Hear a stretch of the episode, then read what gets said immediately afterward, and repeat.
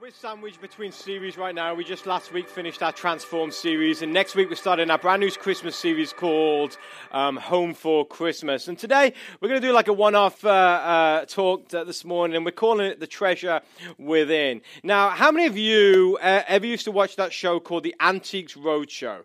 You remember, remember that? Oh, a lot of you. So, like, when I was a kid, there, it always came on Sunday afternoon in England, and Uh, there was always soccer going on Sunday afternoon, so there was always this battle in my house between I wanted to watch soccer and my parents wanted to watch the Antiques Roadshow. I'm like, I mean, go figure, which one do you rather really want to watch? I mean, come on, soccer wins every single time.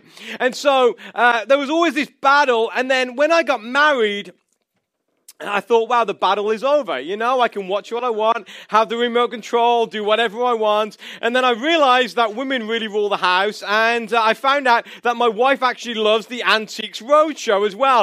I was like, oh, man, it's like, I, I don't know if, if you believe in a former life, I must have been really bad or something, because uh, it's like the Antiques Roadshow all the time. But what, what I, I see uh, in the Antiques Roadshow is this, is that you see people, they go because they have things that they think may be valuable.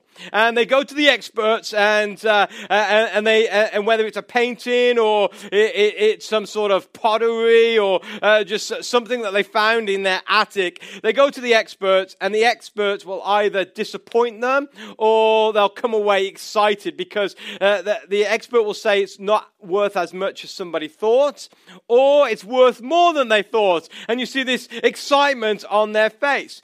Well, I experienced someone with this excitement uh, Uh, several months ago. Uh, I, I met a woman who uh, had uh, had been uh, given an inheritance from her aunt. Her aunt had uh, uh, nobody else uh, except for this woman in her family, and this aunt had passed away, and she had a whole lot of junk in her house. And so uh, uh, the woman uh, uh, that, that I met said that they cleared out the whole house, and in the attic there was uh, this plastic crate with this pot in there.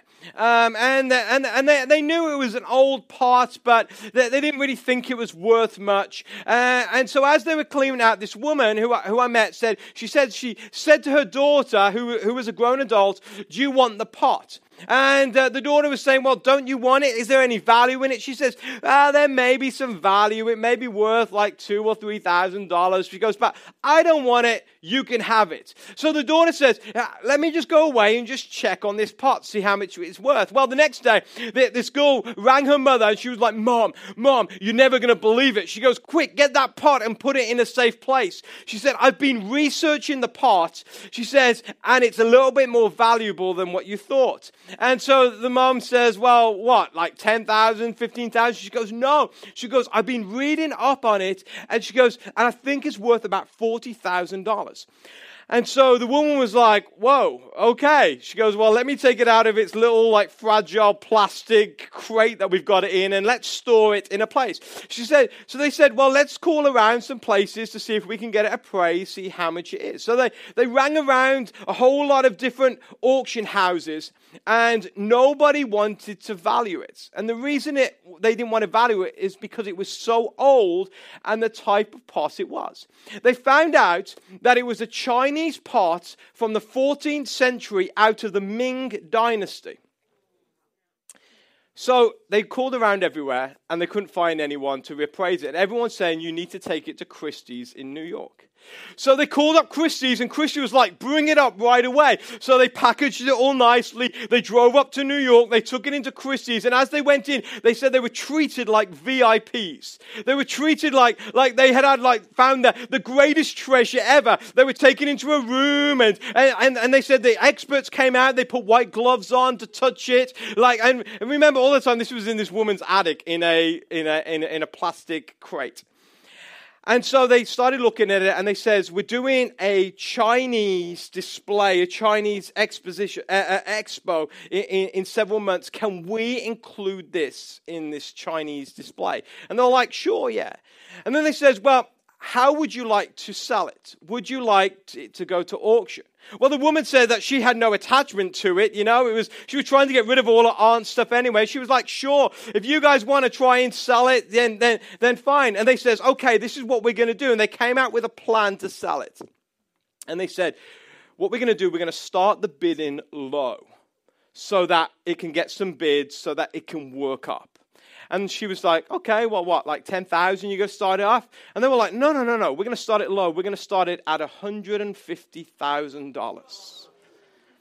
They came out of that day, Christie's had appraised that thing for almost a million dollars. Can you believe that? It was in this woman's attic all this time. It's like this most valuable thing in this attic, and all she had it was stored in a fragile, brittle plastic crate that could have just easily, and this woman was just like, yeah, you can have it. I mean, she was just laughing. We were talking about it. I mean, it was it was so funny to think that she had this thing all this time. So how many of you are going to go home and search your attics right now, right? See, how many of us have treasures in our house that we don't even realize the value of it?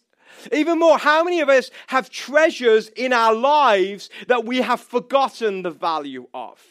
Treasures like our family, treasures like our relationships and our marriages, treasures like uh, our education or our experience, or even treasures like our faith. How many of us have forgotten how much those things are valued at? See, if you've ever had an expensive treasure, then you know that you don't want to just store it in any old place. You don't want to just store it in an attic, in a plastic crate. If you've got an expensive treasure, you're probably going to store it actually in a safe, right? Or you maybe store it in a vault, or uh, you may take it to the bank so they can put it in a safety deposit box. You want to store it in a place that it's not going to get damaged, it's not going to get broken, that thieves can't come in and steal. You wouldn't be like this woman and just store it in your attic. See, a lot of us, if we had an item of value, we would store it away in fear that something would happen to it. But yet, there's no point in having something that is worth a lot and we never use it or we never see it. Like, we just store it away. We know it's there, but we never even look at it. It would be like buying an expensive car but never wanting to drive it because you're fearful that you're going to get into an accident or someone may scratch it, or even worse, the rain might come down and mess up your wax job on it, right? It would be like buying an expensive piece of jewelry and I never wearing it. It's like, like, well, no, we don't want to ever wear that because you're fearful that it might get lost, it might get stolen. But yet the most expensive treasures aren't there to be put away so nobody can be see, can see them. They're there to be enjoyed so that we can see them. And did you know that we have this treasure in our lives that we often forget the value of? And it's a treasure that is more valuable than any silver or gold. It's a treasure that you is more valuable than anything you can ever buy or ever bid on. And it's a treasure that has been placed in your hearts and your lives by the Almighty God Himself. See, He has placed this treasure in what I call fragile clay jars. And those fragile clay jars are the fragile jars of your life. And God has come and placed the greatest treasure ever in your fragile, broken, brittle life. It's like God coming with an expensive Chinese pot from the Ming Dynasty and putting them in a rickety old wooden crate that you know if someone drops, the whole thing's going to smash. And that is what God has done with the greatest treasure this world has ever known. He has placed it in the hearts and lives of people who are fragile, brittle, and broken. He has placed this treasure in your lives. And so this morning, what I want us to do, I want us to take a look at a scripture in the Bible that talks about this treasure. It's found in Second Corinthians chapter four. And Second Corinthians chapter four is written by a man called the Apostle Paul, and he wrote it to a church in an area called Corinth. And there was a big church, and they, they had lots of different things going on in this church. And this is what the Apostle Paul said to them. And I, I, I want to highlight just three things out, out of this passage that show us what this treasure really is to us, and, and what this treasure God has given to our lives. And so the first thing I want to show you this morning is this, that this treasure is a light. This treasure is a light. Second Corinthians chapter four, we're going to start reading at verse six. It says, "For God, who said, 'Let there be light,' in the darkness," so this is the Creator, the Creator God, The one who said, "Let there be light," in the darkness, has made this light shine in our hearts so we could know the glory of God that is seen in the face of Jesus Christ. He says, we now have this light shining in our hearts, but we ourselves are like fragile clay jars containing this treasure. This makes it clear that our great power is from God and not from ourselves. So Paul here says that we have a treasure. And the treasure is this: it is the light of God in our lives through Jesus Christ that enables us to experience and see the glory of God. That is the treasure that you have in your lives. It is the greatest treasure this world has ever seen. It is the light of God in your lives through Jesus Christ. I love what the Apostle Paul says here. He says God has placed it in our lives. And he calls our lives fragile jars. Fragile jars. The word fragile means this: something that is easily broken or damaged. Fragile is something that is not strong but vulnerable. So let's make this personal to us. If we are fragile, then that we are people who are easily broken and easily damaged. We are people who are not strong but vulnerable. And God Almighty, the one who created the heavens and the earth, the one who spoke this world into being, he has decided to place the greatest treasure in this world in your lives. Lives that can be easily broken and damaged. Lives that are weak and vulnerable. Wow, that, that that's incredible that God would do something like that. See now, many people, they don't like the church. You know, when you think about church, they don't like church.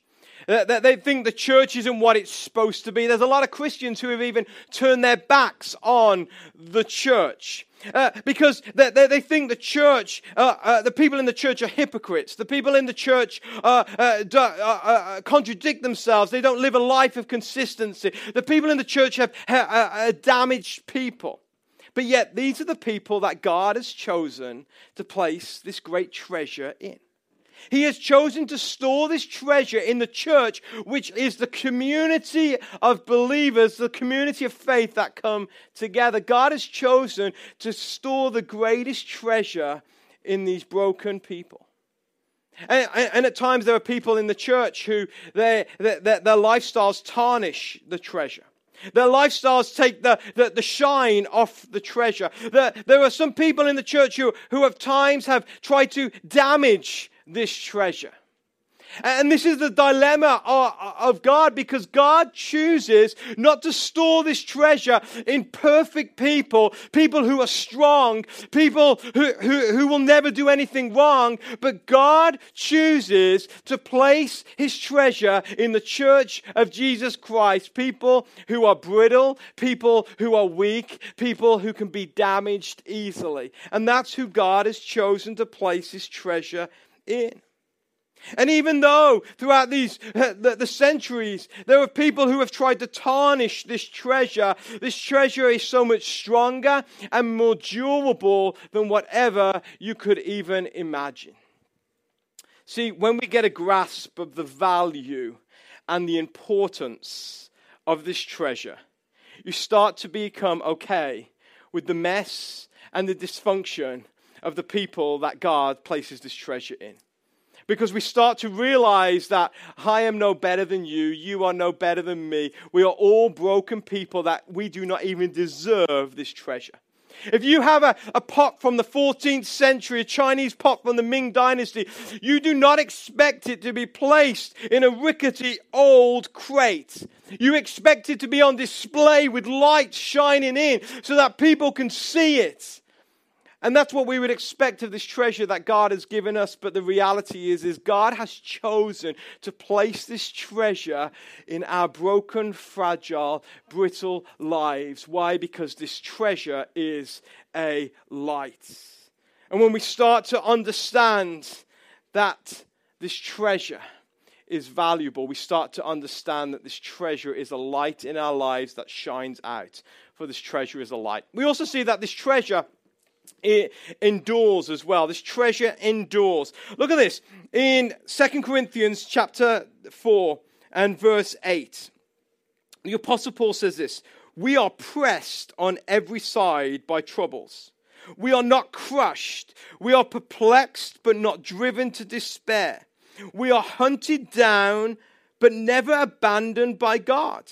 We get knocked down, but we are not destroyed. Through suffering, our bodies continue to share in the death of Jesus, so that the life of Jesus may also be seen in our bodies. Yes, we live under constant danger of death because we serve Jesus, so that the life of Jesus will be evident in our dying bodies. So we live in the face of death, but this has resulted in eternal life for you." So Paul here gives us a few things that he's been through in his life. He's been through suffering and pain and hardship. He's been through uh, through through stuff in, in his life that you or, or myself, we could never imagine that we could go through. And what this proves is this: that it is not the perfectly blessed life that we all think that we need that shows the power of Christ. In fact, it is the light that shines under the rubble of battle that shows the power of Christ. Did you know at times that this life is a battle? You just have to have kids to realize that this life is a battle. You just have to work a nine to five job and realize that this life is a battle at times. And things do not always turn out as we would hope. See, we seek blessing, but yet it's not the blessed life that shows the power of God at times. See, your suffering is showing the world that what you value and the power of this treasure that is within you is enough to shine a light to this world. Through your suffering, through your pain, through your tears, through your hardship, it is showing this world that there is a light within you that shines through. And when you think about all the Apostle Paul went through, he says this: "It's through my hardships that others started to see God and Christ, and they started to experience the light of Christ for themselves." On July eighth, seventeen seventy-six, in the city of Philadelphia, a bell chimed. And the, the chime of that bell symbolized the very first public reading of the Declaration of Independence in what we now know as Independence Hall in Philadelphia. The chime of that bell became a symbol of freedom and liberty to the u- newly formed union, the United States of America. On that bell are the words inscribed: "Proclaim liberty throughout all the land, until all the inhabitants thereof." It's a scripture taken from Leviticus. If any of you want to like do some light reading, go read Leviticus. And it's inscribed on this bell. And this bell became known as the Liberty Bell. It, it, it, and this was a symbol of freedom and liberty to the people of the United States. This bell was, was taken all throughout the country, and people wanted to see and touch and take pictures of this bell. People who went through hardships in their life, they, they saw the bell as a symbol that, that, that they, they could strive for freedom and liberty. However, if you go to Philadelphia today, if you go into a building that is in between the Visitor Center and Independence Hall, there is this building there, there's probably a big line outside, and it's the building that houses the Liberty Bell. If you walk into that building, you'll see crowds of people, and there's a few different things that you can read and videos you can watch to see the history. And I'm one of those guys that goes to a museum, I want to read everything. My wife is one of those people who just wants to breeze through and see the good stuff. But you'll find as you go through, you come right to the end, and there is this big Liberty Bell. And you can walk all around the Liberty Bell and see all sides of the Liberty Bell. But what amazes me is that when you go there, you will see lines of people trying to get to one side of the Liberty Bell. If you want to just go and take a picture around the other side, you could just walk around there, snap a picture, carry on with your day. But if you want the one side of the Liberty Bell, you're going to have to be waiting there for a long time. And I guarantee, if you've never seen the Liberty Bell, which if you live around here, I really can't believe that you wouldn't, but you may not have, you probably would want to take a picture on the side that all the people are on. Because in the middle of the Liberty Bell, there is a huge crack. See, they believe that when the Liberty Bell was cast, it was cast too brittle and too fragile. And when it rang, cracks appeared in it.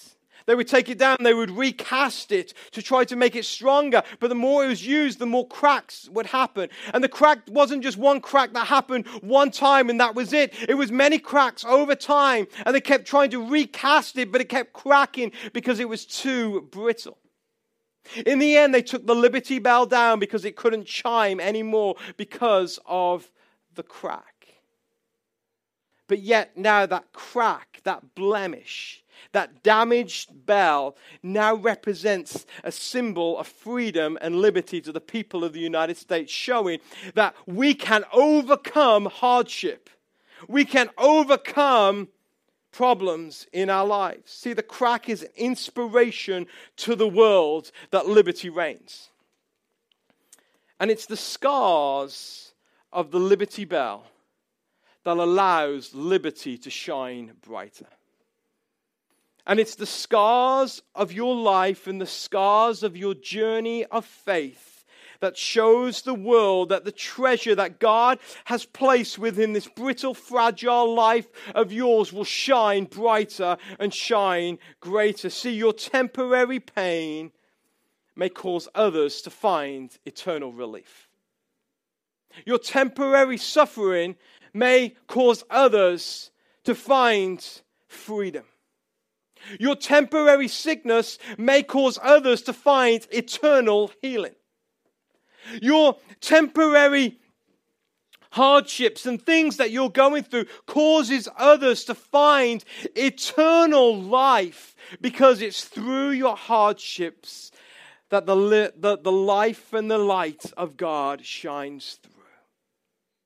See, this liberty, this this uh, treasure, it's a light, this treasure, it endures through all things. And finally today, this treasure has power.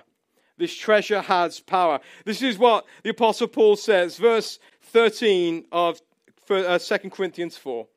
But we continue to preach because we have the same kind of faith. The psalmist said, I believed in God, so I spoke. We know that God who raised the Lord Jesus will also raise with Jesus, us with Jesus, and present us to himself together with you.